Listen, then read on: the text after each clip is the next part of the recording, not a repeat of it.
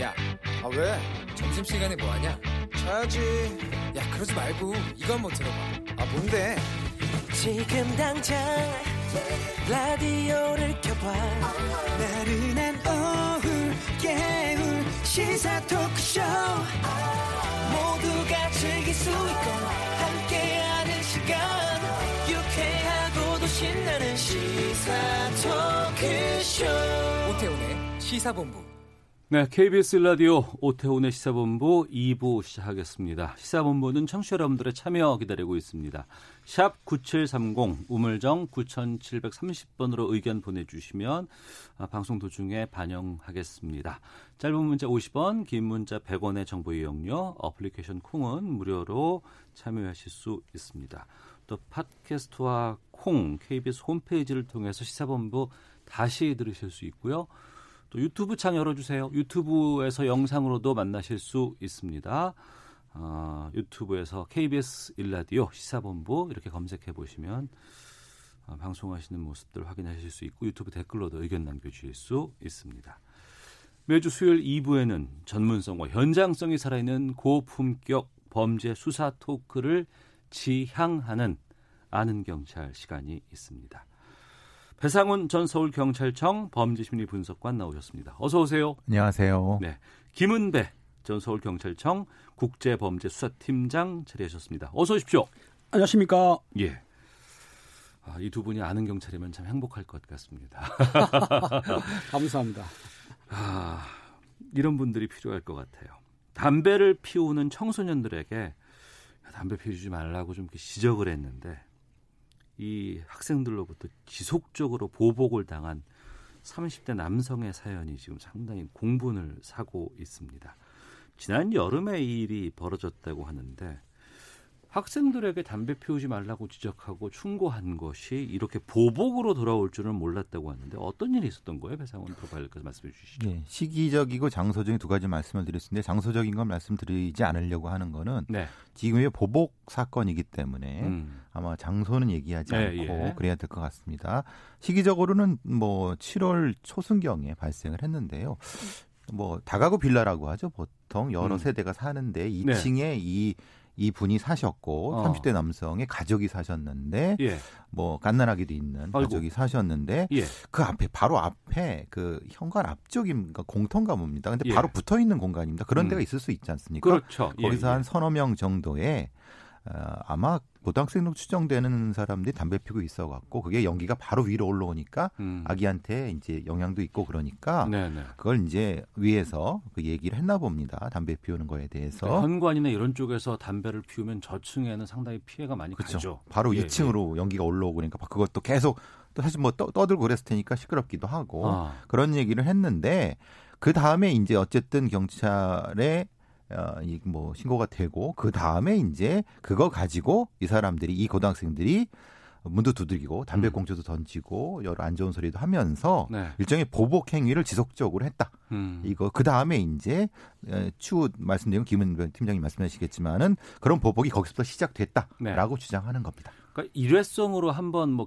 화를 냈다거나 보복 한 것도 아니고 지속적인 보복이 이루어졌다는 거 아니에요, 김은배 팀장님? 그렇습니다. 그 상황을 보게 되면은 네. 그 30대 남성의 딸이 있었어요. 어. 하나는 두 살 배기 딸이 있었고 하나는 예. 3개월 된 아기이기 때문에 아유, 한참 수유도 하고 어리네요. 예, 잠자는데 예. 그 창문을 열어놓지 않습니까? 어린이니까. 예, 예. 그럼 담배를 피게 되면 올라오잖아요. 예. 당연히 훈계를 했겠죠. 예. 끝난 줄 알았더니 이 고등학생들이 그 앞에 그 자세히 보면 현관에 그 벨 있지 않습니까? 아. 이걸 누르는 거예요. 처음에는 누르니까는 택배가 온 줄 알고 열어줬어요. 예. 사람이 없는 거야. 어. 나가보니까 없어요. 또 누른 거예요. 예. 그러니까 이분에 또 눌렀어. 이게 12일, 14일, 16일 지속해가지고 눌러, 거, 눌렀습니다. 아. 한 번은 이제 남편분이 화나니까 기다렸다가 벨 누를 때 쫓아가니까 도망간 거예요. 예. 잡지를 못했어요. 그러더니 또 들어오니까는 피우던 담배를 음. 2층 창문으로 던지고 네. 화단에 있는 돌도 던지고 하니까 이 남자 참을 수 없었던 거예요. 그래서 음.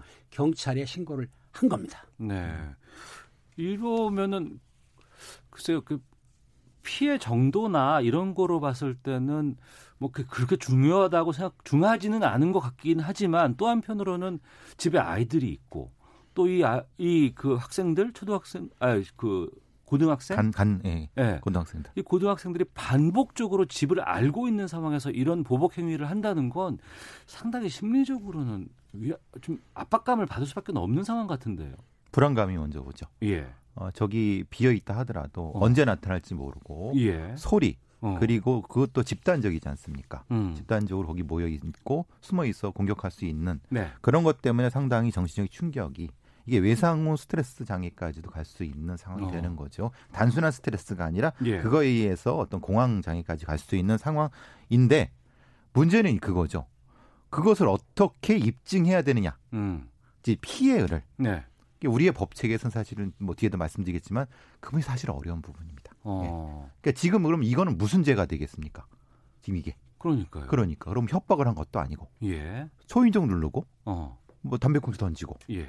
그럼 어떤 죄를 적용할까? 그래서 경찰도 아마 음. 상당히 난감한 상황이었던 것 같습니다. 지금 경찰이 난감해하고 있다고 배상훈 프로파일러께서 말씀해 주셨습니다만 또 한편으로는 내가 여러 가지 지금 심리적으로 불안하고 또 이 친구들이 어, 아, 친구라고 하면 좀 뭐하지만 네. 이 학생들이 어떤 행위를 가할지를 모르는 입장에서 경찰한테 좀 어 나 좀 도와달라고 얘기할 수밖에 없는데 이게 좀 쉽지 않다면서요. 경찰에서 도와달라고 신고를 했죠. 신고하게 돼 보면은 CCTV를 확인했더니 네. 이 학생들이 초인종을 누른 다음에 문 열어주니까 그 공동주택 안에 들어왔어요. 예. 공동주택 안에 들어오면은 그러니까 허가 안 받고 들어오면은 주거 침입이 되게 되거든요. 주거 침입. 예, 그리고 어. 또 돌을 던졌지 않습니까? 네. 불붙은 또 담배 던지고 이래서 재물손괴를 일단 신고를 했기 때문에 경지구대에서 순찰하다가 한 명을 건거를 했어요, 사실은. 아 예, 잡았어요. 한 명을 잡아가지고 조사하는 중에 미성년자이기 때문에 부모 한테 연락을 하거든요, 보통. 보호자를 부르는데 그 부모, 그 가해 학생의 부모가 왔던 모양이에요. 네. 왔는데 이 학생이 그런 거예요. 나 아무 잘못 없는데 경찰이 잡아왔어. 그러니까 음. 그 엄마가 무슨 소리냐. 내 아들이 뭔 잘못했습니까? 증거가 있습니까? 네. 그리고 너 말하지 마. 음. 주소라든지 이름 말하지 마. 네. 이렇게 한 거예요. 무슨 예. 말이냐면 자기 아들이 경찰서나 지구대 오게 되면은 일단은 상황을 들어보고 사과를 하든가 하는 음. 게 아니고 오히려 그 부모가 내 아들이 잘못 없는데 뭔 증거로 잡았냐 이런 식으로 오히려 더 화를 낸 거죠. 네. 그러니까 그 신고했던 30대 남자는 너무나 황당하고 또 경찰에서 보니까 CCTV를 간단하게 보니까 사실은 좀 착각했던 것 같아요. 그러니까 어. 아 현관문에 온 건 아니고 예. 단순히 공동주택 현관만 들어오고 집 앞에까지 안 하는데 이걸 주거 침입도 아니고 아니 뭐 유리 가 깨졌는지 확인도 안 되니까는 재물 손괴가 애매하다라고 말을 했으니까 30대 남성은 상처가 더 컸던 거죠. 이게 어. 조금 애매한 거는 그러면 이제 이, 이 30대 남성이 주장하는 바도 그거고 일반 시민들도 주장하시는 바가 왜 경찰이 좀 더 적극, 적극적으로 하지 못하느냐. 그- 그 부분이에요. 예. 왜 경찰이 적극적으로 좀 이런 것들에 대해서 좀 처리하지 않느냐. 그러니까 이제 조금 더 확대 해석하거나 아니면 좀 더 깊이 봤으면 특수주거 침입, 다, 특수 예, 주거 다중의 위력을 보였기 때문에 예. 그렇다고 하면 이런 것도 적용할 수 있지 않느냐. 음. 그리고 어쨌든 현관으로 들어왔고 그리고 그 아이 아이들이 있는 상황에서 담배꽁초도 돌이나 이런 걸 창문향에 던졌기 때문에 이 행위 자체는 상당히 위협적인 행동인데 네. 이걸 좀 더 적극적으로 해서 여러 법정을 적용해야 되는 거를 음. 왜안 했느냐. 네. 이런 부분이 사실은 지금 경찰이 욕을 먹고 있는 상황인 거죠. 음. 그런 가운데 검찰에 송치를 했다고 해요.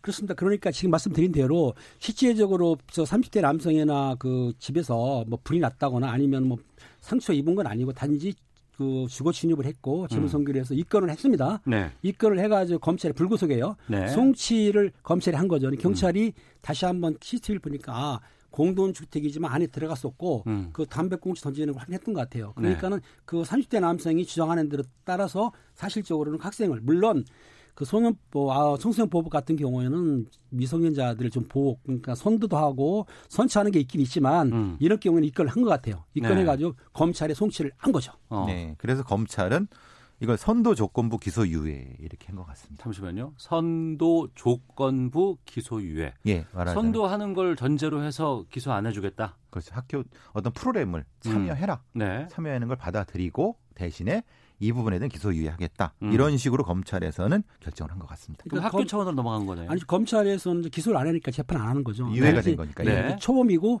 전과가 없다. 음. 당연히 학생이 전과 없겠죠. 그리고 네. 지금 말씀하신 대로 청소년 범죄 프로그램이 있어요. 음. 그 참여하는 조건을 해가지고 재판에 안 넘기고 기소해 준 거죠. 네. 문자에서는. 근데 지금 이, 이 사건의 본질은 경찰이나 검찰이나 임박한 위협이 아닌 우리나라의 법 체계의 문제. 임박한이요. 맞았거나 피를 하거나 뭐가 깨졌거나가 아니면은 음. 그전 단계. 그렇지만 매우 위협적인 단계. 예. 즉 피해자 입장에서 대단히 위협적이에요. 어. 아기 엄마가 있는데 저기에 자기보다 큰 고등학생들이 바깥에서 소리 지르고 아니면 뭐- 그러니까 뭘 던지고 막 그러 있는 상태인데 음. 그 위협의 정도는 대단히 높단 말이에요. 네. 근데 문제는 그거를 적용할 법 적용이라든가 음. 사- 어떤 수사기관에서 거기까지 가는 관행에 대한 부분이 아직은 없는 겁니다. 네. 그러면은 예를 들면 서구에서 공동체의 위해를 가하는 법정을 별도로 만들어서 하든가 음. 아니면은 이것 자체를 확대 적용할 수 있게끔 법원이나 아니 검찰에서 뭐 여유를 주든가 네. 그게 없는 상태니까 경찰도 여기서 그만 검찰도 아니 특별한 피해 없잖아 음. 그러니까 그냥 기소유예하지 이거 아닌가라는 이 시민들의 의구심인 거죠. 네. 그러니까 피해가 없다고 해서 이게 문제가 되는 것이 아니고 피해가 있을 때까지 내가 불안하고 또 이후에 있을 피해에 대한 불안감이 너무나 크잖아요.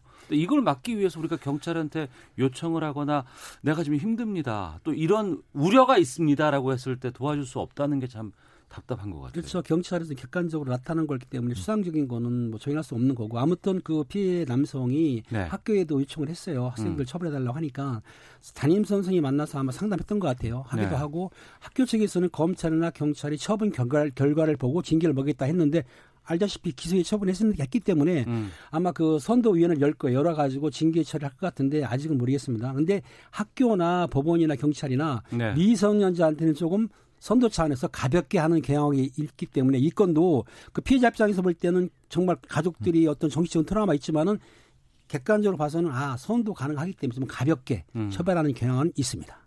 거기까지 다 다 다 보신주의라는 거예요. 네. 학교도 음. 저쪽에 떠넘기는 거죠.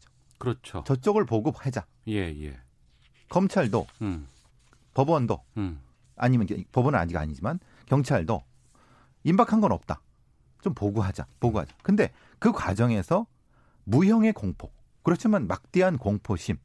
이걸 공동체 위해 행위로 봐서 처벌해야 되거나 아니 처벌은 아니라 하더라도 일종의 보완 처분. 그러니까 범죄 예방 처분의 권한을 네. 경찰한테 줘야 되는 거 아니냐. 음. 그 지금 이걸 누가 맡아야 되느냐. 음. 지금 상황은 아무도 안 맞는 거예요.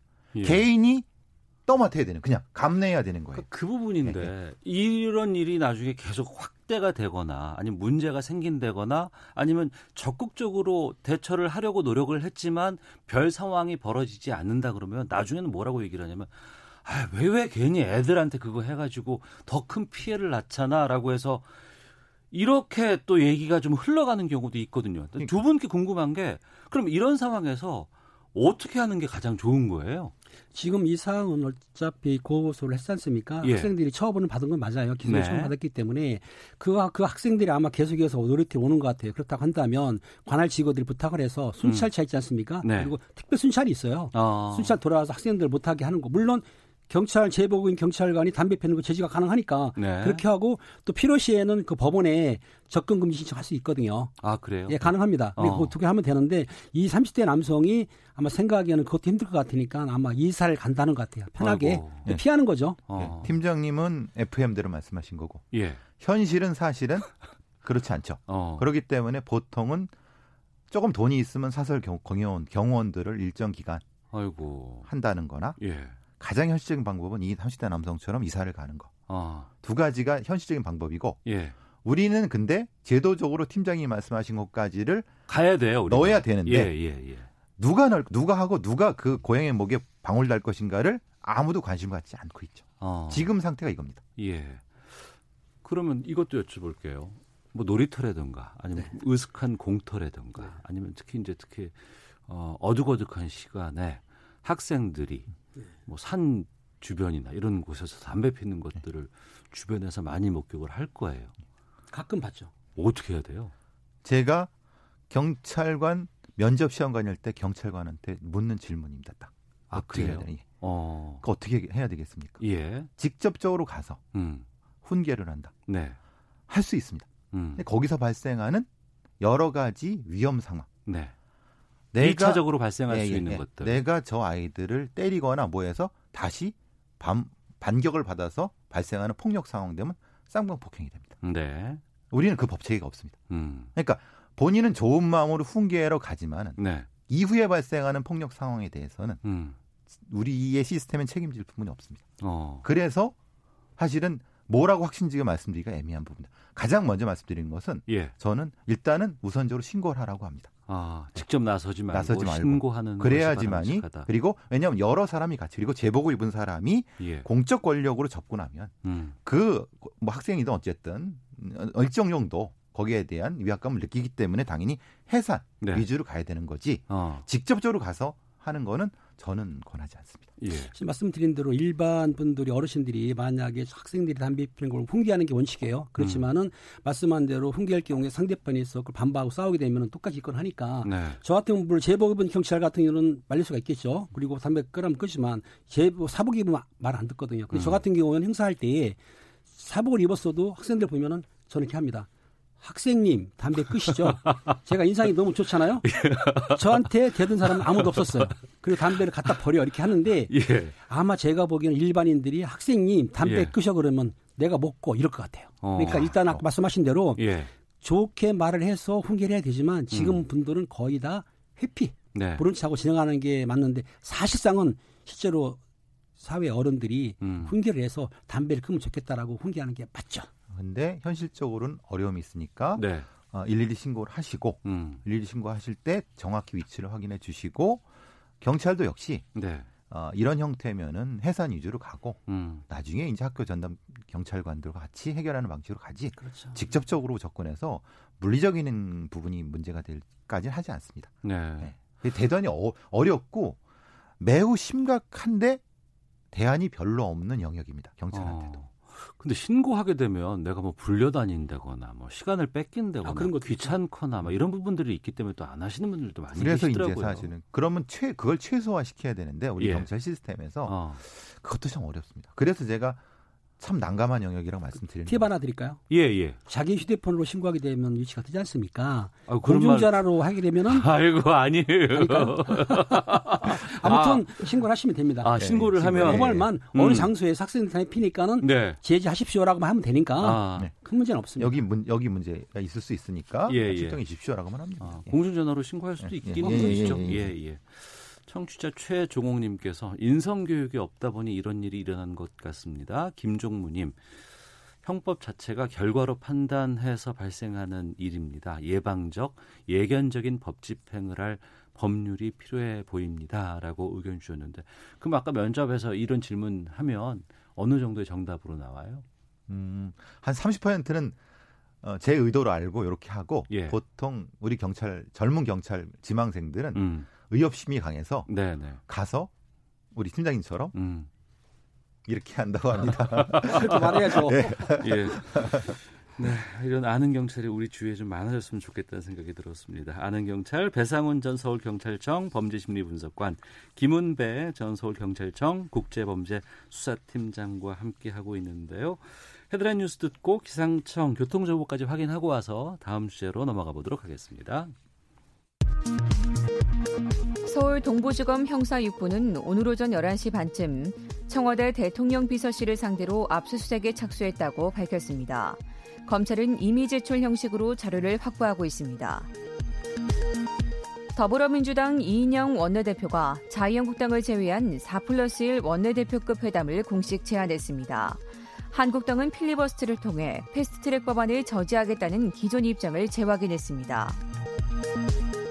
자유한국당 삼선 의원인 김영우 의원이 국민의 마음을 온전히 얻을 수 없는 한국당이 반성해야 한다고 밝히며 불출마를 선언했습니다. 정경도 국방부 장관은 최근 북한의 군사활동이 증가하고 있어 예의주시하고 있다며 각군 지휘관에게 확고한 군사대비 태세 유지를 주문했습니다. 검찰이 설제 전 청와대 민정비서실 소속이었던 검찰 수사관의 휴대전화 포렌식에 매달려 있지만 큰 진전이 없는 것으로 알려졌습니다. 경찰은 휴대전화를 다시 확보하기 위해 압수수색 영장을 신청하는 방안까지 검토하고 있습니다. 왕이 중국 국무위원 겸 외교부장이 오늘 한국을 찾아 강경화 외교부 장관과 회담을 합니다. 2016년 한중 간 사드 갈등이 불거진 이후의 첫 방안입니다. 지금까지 헤드라인 뉴스 정원나였습니다. 이어서 기상청의 윤지수 씨 연결합니다. 네, 미세먼지와 날씨 정보입니다. 지금 서울의 초미세먼지 주, 농도는 1세제곱미터당 14 마이크로그램, 미세먼지는 26 마이크로그램으로 깨끗한 상태입니다. 좋은 단계를 보이고 있는데요. 수도권 지역과 강원권 또 경상북도 지역을 중심으로 좋은 단계를 보이고 있고 나머지 지역은 보통 단계입니다. 오늘과 내일은 대기 확산이 원활하기 때문에 이렇게 보통이거나 좋은 단계가 계속 이어지겠습니다. 대기질은 걱정할 것이 없는데요. 하지만 내일과 모레 기온 변화가 두드러지겠습니다. 오늘 낮에 기온이 일시적으로 조금 올랐다가 오늘 밤부터 기온이 큰 폭으로 떨어져 내일은 낮에도 영하권에 머무는 곳이 있겠고 바람이 불게 되면 더욱 추운 날씨가 예상됩니다. 모레 아침에는 기온이 더욱 곤두박질 칠 전망입니다. 내일 예상되는 기온을 보면 서울은 아침에 영하 5도 안팎까지 떨어졌다가 낮 최고 기온 영하 2도에 불과할 것으로 보이고요. 모레 아침은 영하 9도 안팎 까지 기온이 큰 폭으로 떨어질 것으로 보입니다. 이 때문에 오늘 밤 10시를 기해서 강원도 산간 지역과 강원도 내륙 지역 또 일부 경상북도 북부 내륙 지역에 한파특보가 내려진다는 점도 기억해 두시면 좋겠습니다. 지금 중부 지방의 경우 맑은 날씨를 보이고 있고 남부 지방은 가끔 구름이 많이 끼어 있는데 오늘 밤부터 내일 새벽 사이 다시 한번 충청도와 전라북도 지역은 비나 눈이 내리겠고요. 서울이나 경기도, 강원 영서 지역에서도 산발적으로 눈이 날리거나 빗방울이 조금 떨어질 수 있겠습니다. 지금 서울 기온은 6.2도, 습도는 28%입니다. 지금까지 미세먼지와 날씨 정보였습니다. 다음은 이 시각 교통 상황 알아보겠습니다. KBS 교통정보센터의 김은아 씨입니다. 네, 점심 식사를 하고 나서는 졸음이 몰려올 수 있는데요. 휴게소나 졸음 쉼터를 이용해서 잠깐 쉬었다가 다시 운전하시는 것도 좋겠습니다. 현재 논산 천안 고속도로 논아, 논, 논산 방향 차량 터널 1차로에서는 승용차 관련 사고를 처리하고 있어서 주의를 하셔야겠고요. 더 가서 연문아들목 1, 2차로에서는 낙하물 처리하니까요. 차로 변경에 유의를 하시기 바랍니다. 고흥영덕 고속도로 영암 방향 벌교 3터널 부근에서는 사고를 계속해서 처리하고 있는데요. 새벽 5시쯤 사고가 나면서 오후 1시가 지난 지금까지 처리를 하고 있습니다. 일대 지나는 분들은 차로 변경 잘 해주셔야겠습니다. 광주 원주간 고속도로 광주 방향 삼북터널을 조금 지난 지점 갓길에서도 버스 화재 사고가 났는데요. 진화 작업은 마무리가 됐지만 아직까지도 처리 작업을 하고 있어서 일대가 밀리고 있습니다. 서해안 고속도로 목포 쪽 서평택 분기점 일대 2km 정체는 작업 때문입니다. KBS 교통정보센터였습니다.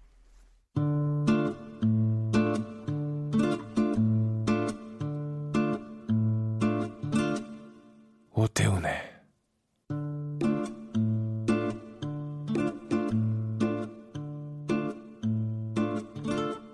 시사본부 네, 배상훈 전 서울경찰청 범죄심리분석관, 김은배 전 서울경찰청 국제범죄수사팀장과 함께 아는 경찰 진행하고 있습니다.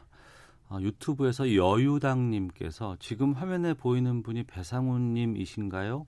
인상만 쓰셔도 애들이 알아서 담배 끌 것 같은 인상이시네요라고 하는데 어, 두 분 다 워낙에 인상이 좋으셔서 네, 인상파죠 인상파. 항상 어, 소탈하고 또 항상 또 친근한 두 분과 함께 하고 있습니다. 다음 주제로 가보겠습니다. 어르신들이 비싼 요금제를 쓰도록 유도하기 위해서 이동통신사 업체가 음란 마케팅을 했다는 의혹이 불거졌습니다. 김은배 팀장님, 그러니까 이동통신사에서 어르신들에게 음란 동영상을 보냈는데 그 이유가 비싼 요금제를 쓰도록 유도하기 위해서였다? 그렇습니다. 이게 29일 날 예. 바른미래당 하태경 의원께서 네네. 국회 정론관에서 기자회견을 했습니다. 예. 내용이 뭐냐면 예. 그 통신요금 때문에 문제가 됐는데요. 음. 그 유플러스라고 말해도 됩니까? 말하세요. 예. 유플러스에서 마케팅을 했는데 뭐냐면 예. 어르신들한테 문자를 보낸 거예요. 문자를 음. 보냈는데 뭘 보내느냐? 네. 그 야동 음란물을 보낸 거예요. 그럼 어. 음란물을 보게 되면은 그 데이터가 소실이 되지 않습니까? 예. 그럼 데이터가 빨리 소진되기 때문에 요금제를 바꿔야 돼요. 어. 그러면은 추가를 한다 그러면은 막 66 요금제라든가 59 요금제가 있는데 네. 88로 하시죠. 88은 음. 뭐냐면 8만 8천 원짜리 아, 그렇게 유도를 예, 예. 데이터를 충분히 쓸 수 있게 그렇게 음. 해서 그 한 천여 명 정도의 그렇게 문자를 보냈다는 거예요. 네. 그분들을 가지고 초, 초기 요금보다는 더 업그레이드 시킨 88 음. 요금제로 유도를 했다는 거를 폭로한 거죠. 그러니까 인터넷 데이터를 많이 쓰도록 유도하기 위해서. 네네. 예, 그러니까 어. 사실 이거는 일종의 이건 사기죠. 사기라고 볼 수 있죠. 예. 속인 거니까 어. 그러니까 경제적 이득을 위해서. 근데 이게 어 특정한 어떤 용품 상품에 가입하고 네. 그거를 보게끔 하면은 그 데이터가 금방 소진이 되지 않습니까? 음. 그럼 다른 거를 못 보게 되죠. 예를 네. 들면 그러니까 뭐 카톡 메시지나 이런 걸 못 보게 되니까 음. 이걸 보려고 이제 어르신들이 그 대리점이라든가 이런 데 가서 네. 이거 어떻게 된 거냐 물어보고 어. 아 그러니까 아, 이건 데이터 때문에 그렇습니다라고 하면서 예. 이렇게 바꾸시죠 아니면 더만 이렇게 일종의 에, 이걸 마케팅과 약간의 사기가 섞여 있는 거이죠. 어. 예. 그렇기 때문에 예. 악용한 거라고 볼 수도 있고 음. 그러니까 이제 하태경 의원도 네. 이분에 대한 문제점들을 지적하고 있는 거죠. 음. 그걸 또 이걸 아는 데이터의 속성을 아는 젊은 사람들이 아니라 예. 전혀 모르는 어르신들만 대상으로 음. 이렇게 했다는 거는 이거 분명히 의도가 있다라고 네. 하는 거죠. 그러니까 와이파이를 쓰고 이제 동영상이나 이런 것들은 이제 주로 와이파이를 통해서 보기도 음. 하고 그리고 이제 요금제와 좀 어, 문제가 없게끔 다들 청소년들이나 좀 인터넷을 잘 아시는 분들은 그런 걸 좀 피하기도. 하는데 예. 설정을 한다거나 근데 그걸 잘 인식하지 못하시는 분들이나 조금 좀 익숙하지 못한 분들을 대상으로 했다는 거 아니겠어요? 그렇습니다. 어르신들이 사실 와이파이 사용을 할지도 모르고 음. 보통 수평 1.2기가를 많이 주거든요. 네. 근데 이 동영상 몇 개 보면 다 날아가 버려요. 음. 그런데 기가를 올리기 위해서는 당연히 요금제가 올라가기 때문에 저 어르신들이 볼 때 어 이거 흥미 있으니까 봐서 볼 거 아닙니까? 물론 음란 야동을 본다고 처벌을 못 하니까 보면 보면은 데이터가 삭- 없어지니까 또 다른 걸 못 보기 때문에 당연히 대리점 가가지고 설명하게 되면은 대리점주들은 요금을 더 올리는 쪽으로 네. 올리는 쪽으로 유도하기 때문에 처음에 들었던 그 기본 요금보다 더 상승이 크기 때문에 손해를 어. 많이 보신 거죠. 그러니까 이 부분이 핵심인 것 같은데 이게 단순히 그냥 어느 업체 대리점 한 곳에서 네. 자신들의 실적들을 위해서 이런 것들을 사기라고 말씀하셨으니까 이런 사기적인 수법을 동원해서 한 것인지 아니면 본사에서 실적을 올리기 위해서는 이렇게 해야 된다라고 교육이라든가 어떤 가이드를 제시한 건지 가이드라인을 제시한 건지 근데 이게 참 애매한 게 예 실제로 이제 이런 경우는 대부분의 경우가 예. 본사에서는 그렇게 한 적이 없다. 어. 다만 예. 아마 어떤 마케팅 차원에서 음. 독려를 했다. 네. 예시를 했다. 이런 네. 식으로 접근하는 경우가 많거든요. 예, 예. 그러면은 그럼 본사한테 책임을 물을 수 있느냐? 어. 물론 관리 책임은 물어야죠. 예. 근데 보통 조금 압박성의 마케팅에 압박을 했다. 음. 그래서 어, 어떤 대리점 같은 경우는 그 부담 때문에 안 할 수는 없지 않습니까? 사실은 네, 이 본사니까 음. 그 부분을 어떻게 입증할 것이냐. 네. 사실 좀 매우 어려운 문제죠. 어. 지금 U, LG U 플러스 본사에서 해당 사실 부정 말씀하신 것처럼 네. 부정하면서 어, 우리가 뭐한건 있는데 농담이었다. 뭐 부적절한 사례를 언급하다가 생긴 오해다. 이런 입장인데 이 해명이 그런 문제가 될수 그렇죠. 있다는 거죠. 그러니까 말하자면 그냥 예를 들어서 이런 걸 이렇게 얘기를 했는데 음. 본사의 어떤 직원이 네. 가입 저기 대리점에 이 사람이 잘못 아- 알아듣고 음. 그렇게 그대로 한 거다 이렇게 얘기하고 있는 겁니다. 네. 근데 이거를 이걸 고지고대로 들으면 안 되죠. 이거는. 근데 이게 문제가 뭐냐면 사실은 이그 LG에서 이해하고 있지만은 그 동대구나 경북 지역에 치- 책임자가 있었어요. 총괄 책임자가 지점장인데 예. 그 대리점들을 모아놓고 교육하는 과정에서 한 거거든요. 그런데 음. 교육만 끝난 게 아니고 이게 성과가 큰 사람들은 성과급도 줬고 네. 또 본사에 승진할 수 있는 기회를 줬다는 거예요. 어. 이거를 많은 사람이 그 교육을 들었고 그걸 본 그 대리점 주가 제보를 한 거죠. 하태경 의원한테. 그렇기 네. 때문에 힘미성이 있는 건데 음. 지금 유플러스에서는 교육 시에 강사가 좀 오바했다. 음. 좀 사례를 부, 좀 부적절하게 들었다라고 지금 그렇게 하면서 앞으로는 재발 방지하겠다는 식으로 좀 넘어가는 거죠. 일종의 꼬리 자르기라고 볼 수 있는 거죠. 네. 왜냐하면 그 강사도 거기서는 음. 우리 회사 사람 아니다. 네. 우리가 그냥 위촉한 거다. 어. 우리 직원 아니다. 계속 이렇게 고리 자르려 하는 대기업의 행태일 수 있다는 거죠. 물론 그 제가 뭐 확정적인 증거는 없지만은 네. 지금 봐서는 적어도 이 정도의 대기업이라 그러면 책임을 지고 음. 본인들이 책임을 진다는 것을 한 다음에 네. 다만 좀 이런 어려운 점이 있었다라고 얘기를 하는 게 더 솔직하지 않을까요? 지금 이거는 음. 너무 너무 좀 그렇지 않습니까? 그러니까요. 예. 특히 이제 휴대전화로 할 수 있는 것들은 점점 늘어나고 있고 또 기능도 다양해지고 있는데 또 그에 반해서 이 휴대전화에 대한 익숙함은 그렇게 우리가 빠르게 적응되지는 못하고 있고 특히 이제 어르신들이라든가 뭐 회사의 간부라든가 뭐 이런 사람들이 주로 젊은 친구들이나 아니면 손자에게 핸드폰 맡겨가면서 야 이거 어떻게 쓰는 거야 이거 어떻게 해야 돼라고 묻는 경우 참 많이 있었거든요. 좀 통신사 요금제 같은 경우도 그렇고 아니면 새로 이제 휴대전화를 구입할 때도 이런 방식에 대해서는 좀 잘 모르시는 것 같더라고요. 너무 복잡해요. 네. 한 서너 페이지 돼요. 비슷비슷 너무 다 비슷해요. 제가 음. 봐도 그런데 네. 어르신들은 얼마나 헷갈리시겠습니까? 음. 그러면 친절하게 어르신 전담하는 네. 상담원들 둬서 음. 거기에 맞게끔 본인들이 마케팅을 하는 것이 이런 대기업의 책임이지 네네. 이런 식으로 해서 아니라고 하는 건 좀 그렇죠. 음. 아무튼 이 문제는 하태경 의원께서 뭐 먼저 제기하지 않습니까? 그래서 네. 만약에 음란물을 실제로 배포했다 그러면 음. 음란물 반법죄로 형사입건 해야 돼요. 아 형사입건 될 수 있어요. 되죠. 당연히 되죠. 되고 예. 공정거래위원회에서는 아마 공정거래 위반에 따라 조사할 건데 음. 앞으로 추이를 좀 두고 봐야 될 것 같습니다. 네. 자, 아는 경찰 하나만 더 보겠습니다. 미국에서 일어난 일인데 캣콜링을 무시했다는 이유로 여대생이 살해되는 사건이 발생을 했습니다. 이 캣콜링이 뭔가 했더니 거리에서 여성들을 향해서 뭐 휘파람 분대거나 성희롱을 하는 행위들 공공 장소에서 이런 걸 캣콜링 한다고 하는데 이거를 하다가 살해가 일어났다는 게 어떻게 된 거예요? 좀 더 넓게 보는 건 catcalling이라는 건 우리나라 말로 글쎄요 길거리 헌팅, 길거리에서 모르는 여성한테 추파 던지는 일종의, 거. 예, 뭐저 전화번호를 물어본다든가 예, 예. 그리고 지나가는 여성의 일종의 뭐 이걸 좀 그렇지만 뭐 얼굴을 평가한다든가 음. 아니면 몸매를 평가하는 부정적인 성희롱을 하는 것까지 다 포함해서 네. 어, 미국의 그 개념이 catcalling이라고 하는 거고 음. 우리나라에서도 이전에 얼마 전에 있었죠. 여기 일본인 여성한테 아, 접근해 홍대에서 갖고, 그 있었던 사건. 예, 비슷한 그러니까 이런 범죄가 다 catcalling 범죄라고 볼 수 있는 건데 네. 미국 일리노이주 시카고시에서 이게 이더 나가서 살해까지 된 겁니다. 성범죄가 이루어졌고 그러니까 음. 26세 가해자가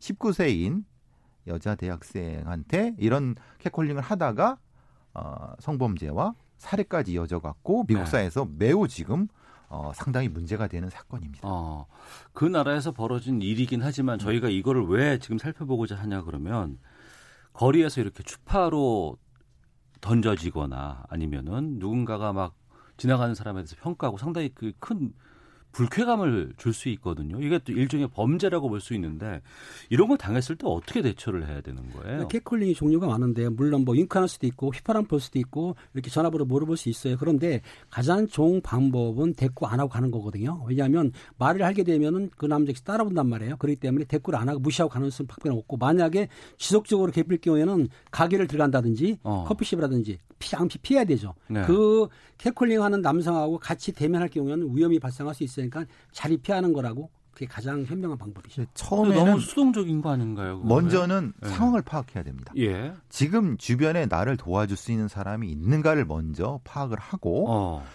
그러니까 지금 이제 바로 바로 일단 뭐 조금 언성을 높이면서 거절하고 그러면은 음. 요거는 이제 공격적인 문제가 발생할 수 있기 때문에 네. 어, 주변에 도움을 정할 수 있는 거. 우리가 아까 팀장님 말씀하신 것처럼 어떤 가게라든가 음. 이런데, 그러니까 공간이 보호될 수 있는 곳으로 이동하면서 하다든가 아니면 주변에 지나가시는 어르신한테 도움을 청한다든가 이럴 수 있는 상황이라고 하면 그걸 하고 네. 만약에 전혀 그럴 수 없는 상황이라고 하면은 어. 약간의 시간을 버는 예. 예, 약간의 시간을 벌면서 건- 거리를 이동한다든가 어. 아니면은 본인이 가지고 있는 핸드폰으로 약간의 그 지금은 이제 핸드폰 탭으로도 일일이 신고가 될 수 있거든요. 그렇죠. 예, 예. 이런 네. 것들에 대한 어, 준비가 돼 있어야 되는 거죠. 두 가지 세 가지 상황을 생각해 보셔야 됩니다. 그냥 불쾌감을 내가 드러내고 바로 신고를 하는 건 어때요?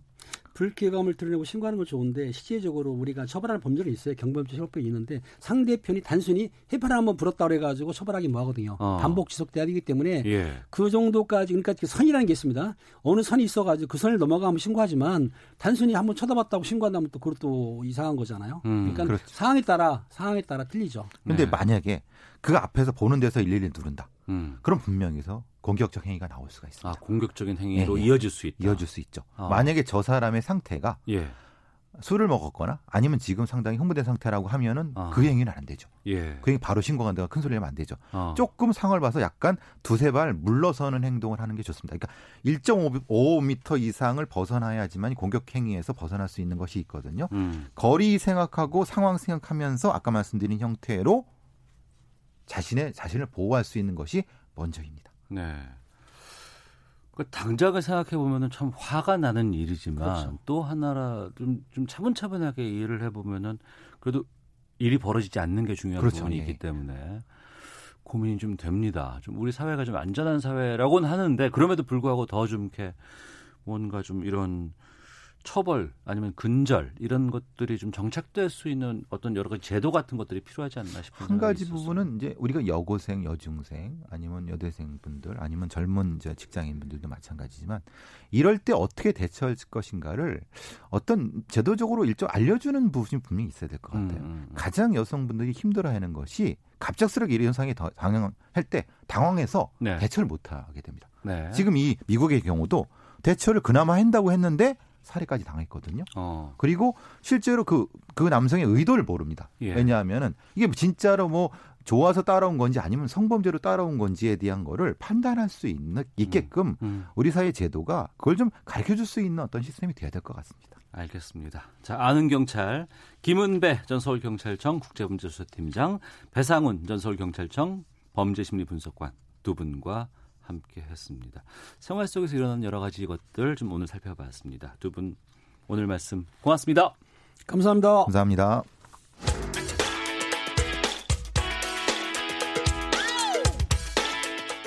오태훈의 시사본부는 여러분의 소중한 의견을 기다립니다. 짧은 문자 50원, 긴 문자 100원의 정보 이용료가 되는 샵 9730, 우물정 9730번으로 문자 보내주십시오. KBS 라디오 앱 콩은 무료입니다. KBS 라디오 오태훈의 시사본부.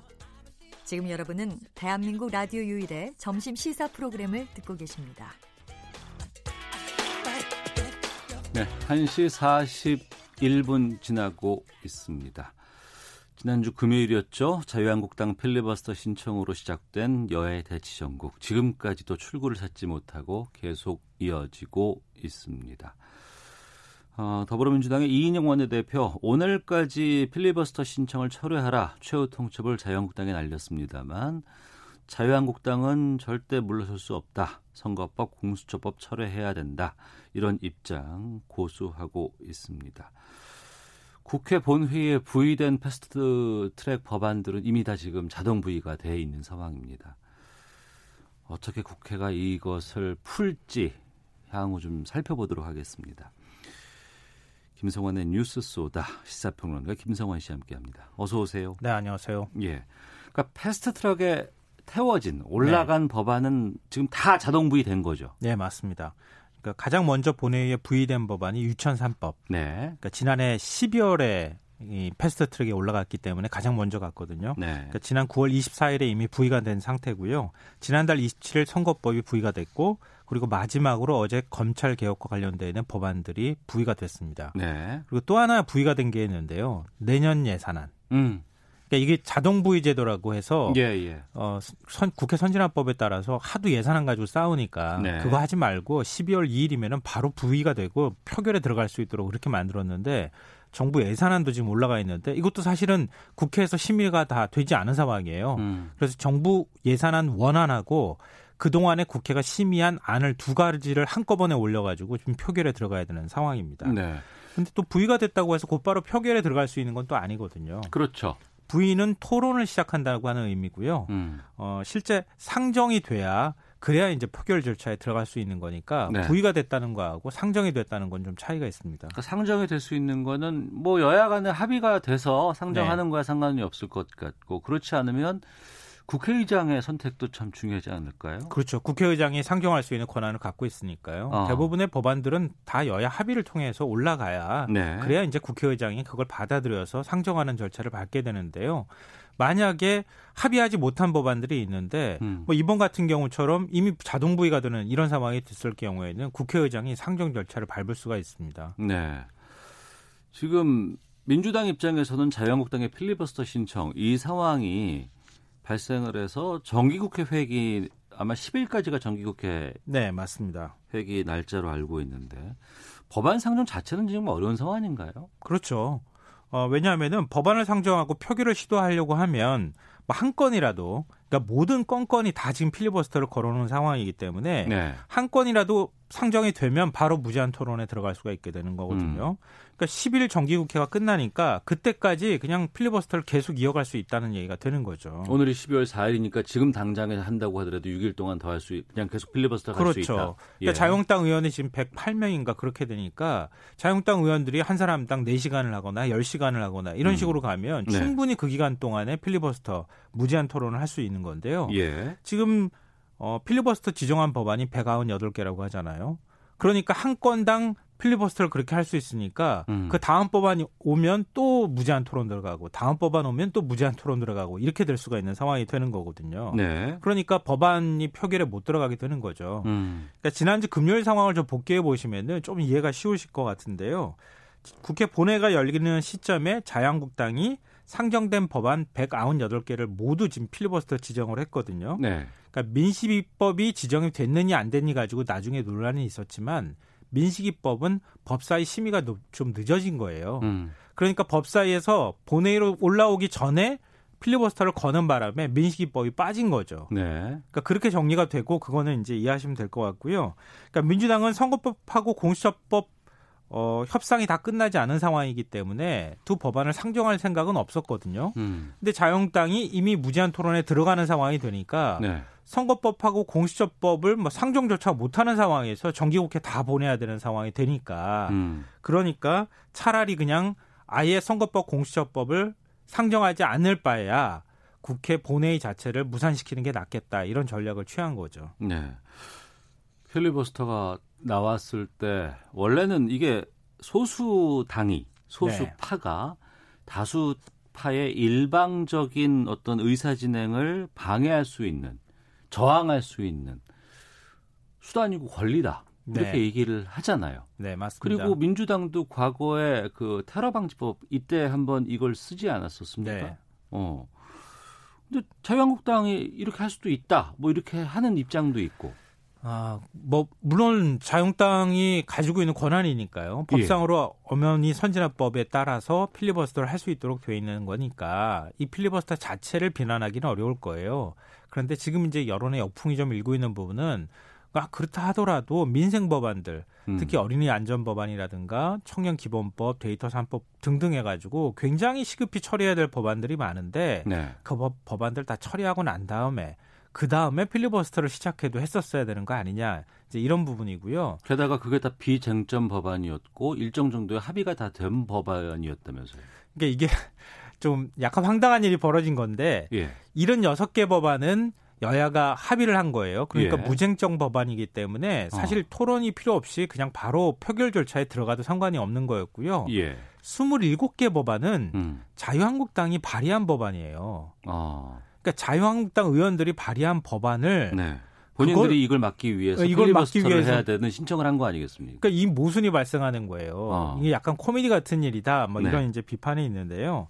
지금 이제 말씀하신 것처럼 소수파냐 다수파냐 이렇게 나누게 되면 사실은 우리가 생각할 때 과반 이상을 점유한 정당 말고는 다 소수파인 거냐 그 음. 기준이 좀 애매모호하잖아요. 네. 근데 자유한국당은 100석이 넘는 정당이기 때문에 소수파라고 보기는 좀 어려워요. 음.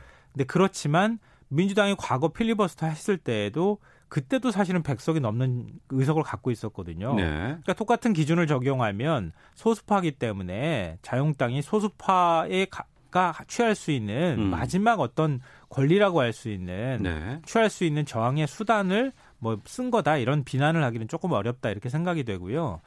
어, 이전에 이제 그 필리버스터를 한 적이 있는데요. 과거 역사에서 김대중 전 대통령이 어, 1964년도에 동료 의원의 구속 동의안 처리할 때도 그때도 필리버스터를 한 적이 있었거든요. 네. 그때는 또 성공도 했어요. 음. 국회가 그냥 해산해 버리는 바람에 음.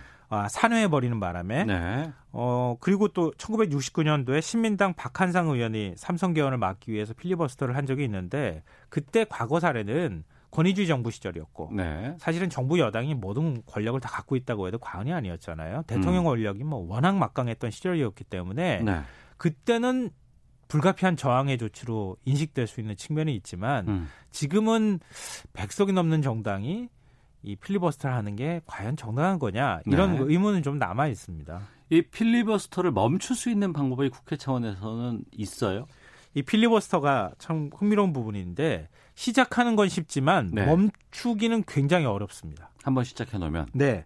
그러니까 시작할 때는 제적 의원 3분의 1 이상이 서명한 요구서를 제출하면 필리버스터를 시작할 수가 있어요. 네. 그러니까 100석만 넘으면은 필리버스터 음. 시작할 수 있다는 얘기가 되겠죠. 근데 멈추려고 하면 이게 멈춰지지가 않는데요. 무기명 투표로 제적 의원 5분의 3 이상이 찬성하면 네. 멈출 수가 있어요. 어. 근데 지금 의원 5분의 3을 모으기가 쉽지가 않잖아요. 예. 그리고 또 하나의 방법이 있는데 토론을 하던 중에 음. 국회 회기가 끝나면 토론이 종료됩니다. 네. 그러면 그 다음에 국회가 만약에 또 본회의를 열면 음. 그러면 자동 상정이 돼버려요. 그래서 예. 표결 절차에 들어갈 수가 있게 되는 거죠. 어. 그러니까 회기를 어떻게 갖고 있느냐에 따라서 필리버스터가 종료 여부가 달렸다 이렇게 보시면 되겠습니다. 그러니까 지금 20대 국회 마지막 정기 국회가 지금 국회인데 네.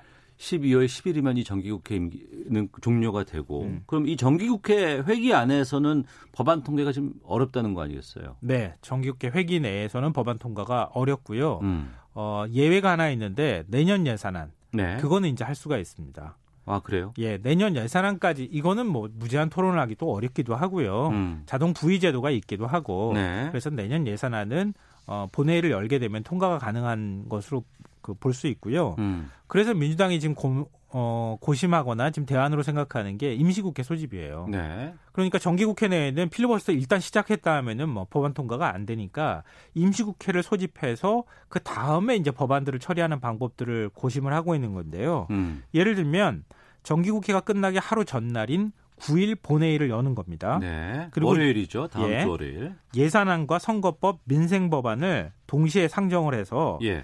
예산안은 뭐 말씀드린 것처럼 표결 처리하고 음. 그리고 선거법이 그 다음에 상정이 바로 되면 예산안 필리- 다음에 상정되면 필리버스터 할 거 아니에요. 시작하는 거죠. 예. 그러면 하루 동안 필리버스터를 하는 거예요. 무제한 음. 토론을 자유한국당이 계속 하게 되겠죠. 네. 그러면 정기국회가 끝나죠. 어. 그럼 회기가 끝나기 때문에 끝나버리죠. 그 다음에 임시회를 소집하는 겁니다. 어. 그러면 임시회 소집했을 때 선거법이 바로 상정되고 토론 아 표결에 들어갈 수 있게 되는 거거든요. 예. 그럼 선거법을 만약에 통과시켰다. 음. 지금 민주당하고 야사당이 뭐 같이 이제 합심을 해서 그러면은 자유한국당이 지금 가장 그 그동안에 뭐 단식도 하고 필리버스터를 한 이유가 뭡니까? 음. 선거법 막겠다. 공수처 막겠다고 하는 거 아니에요? 특히 선거법 막겠다고 하는 전략을 갖고 있잖아요. 예, 예. 그러니까 선거법이 통과되고 나면 어. 필리버스터를 할 수 있는 동력이 확 떨어지게 되는 거죠. 동력이 떨어질 것이다. 네. 어. 그러니까 그런 전략으로 하나하나씩 만약에 또 만약에 필리버스터를 한다.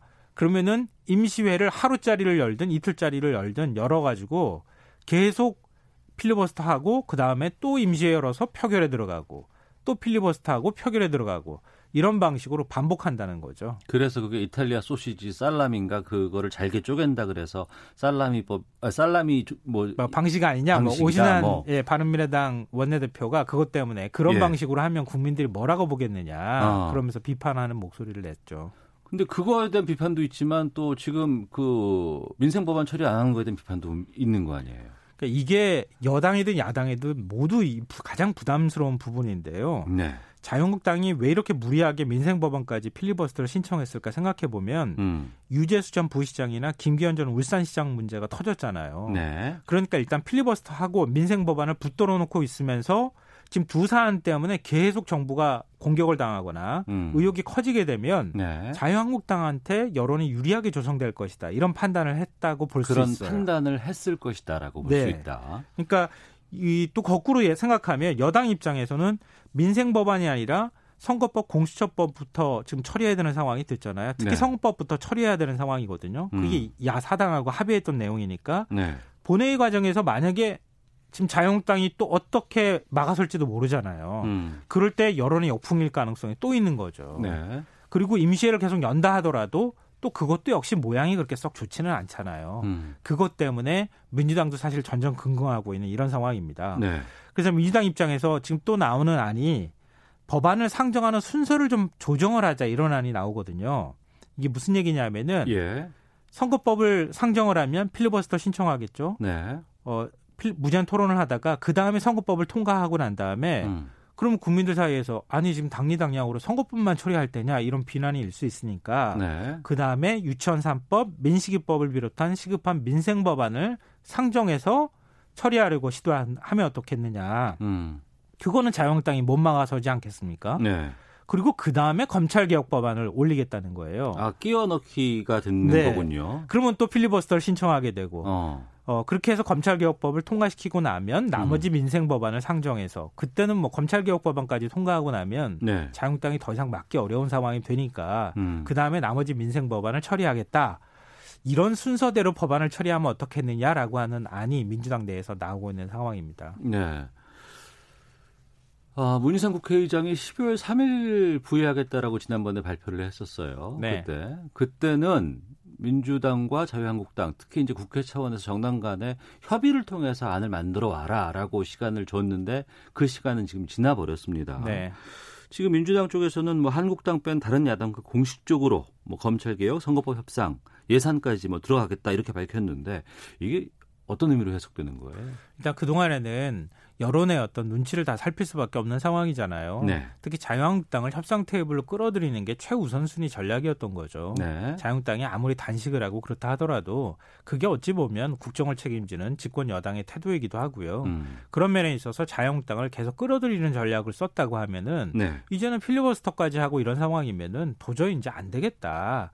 이제는 나머지 야 사당하고 민주당이 같이 다섯 개 정당만 의기투합을 하면 그냥 본회의 열어서 나머지 법안들 처리 강행해 버리겠다라고 하는 의지를 표명한 것이다. 음. 이렇게 볼 수 있을 것 같아요. 네. 그러니까 이렇게 돼 버리면은 그동안에 물밑에서 협상을 하던 이런 방식을 떠나서 아예 공개 적인 자리에서 수면 위로 아예 협상을 끌어올려서 마지막 최종 담판을 보는 형식의 협상을 벌일 가능성이 있다. 음. 특히 선거법과 관련돼 있는 부분에서는 그런 방식으로 갈 가능성이 매우 높아 보입니다. 그 선거법이 지금 핵심인 것 같은데요. 네. 어, 대한신당, 뭐 민주평화당 쪽, 아니면은 정의당 쪽, 또 민주당 쪽, 바른미래당 쪽, 다 입장이 다르잖아요. 이거는. 네. 뭐 5당 5색이라고 해도 과언이 아닌데요. 예. 원래 원하는 지역구 225석, 비, 어, 비례 75석, 예. 그리고 이제 50% 연동. 이게 이런 방식이었는데 지금 민주평화당, 바른미래당, 대한신당이 호남 지역에 또 그 기반이 있는 정당이잖아요. 네. 호남 지역 의석수 줄면 안 된다 이렇게 나왔던 음. 거죠. 그리고 차라리 어 국회의원 정수를 10%든 20%든 늘리면은 네. 지역구를 안 줄여도 되는 거거든요. 어, 그건 국민들 반발이 너무 세요. 그러니까 그거를 하기는 네. 어렵고 예. 그렇게 하면은 어떻게 하겠느냐? 그래서 나온 대안이 지역구 250석 대 비례 50석이에요. 음. 근데 이렇게 돼 버리면은 현 지역구 의석이 3석밖에 안 줄어들게 되거든요. 세석 때문에 이 난리를 폈느냐라고 얘기 나올 수 있죠. 근데 대신에 연동률을 50%로 만드는 거예요. 아, 비례 연동률을 50%가 지금과는 차이가 있다. 네. 알겠습니다. 그러니까 그런 방식으로 뭔가 협상이 진행될 가능성이 있다고 봐야 될 것 같습니다. 아휴, 근데 또 국회가 어떤 방향이나 어떤 선택을 할지는 정말 한치 앞을 내다볼 수 없기 때문에 정치에는 벼랑 끝에도 길이 있다 이런 말이 있어요. 알겠습니다. 네. 김성환 시사평론가와 함께했습니다. 고맙습니다. 네, 고맙습니다. 예, 오태훈의 시사본부 여기서 인사드리겠습니다. 내일 뵙겠습니다. 안녕히 계십시오.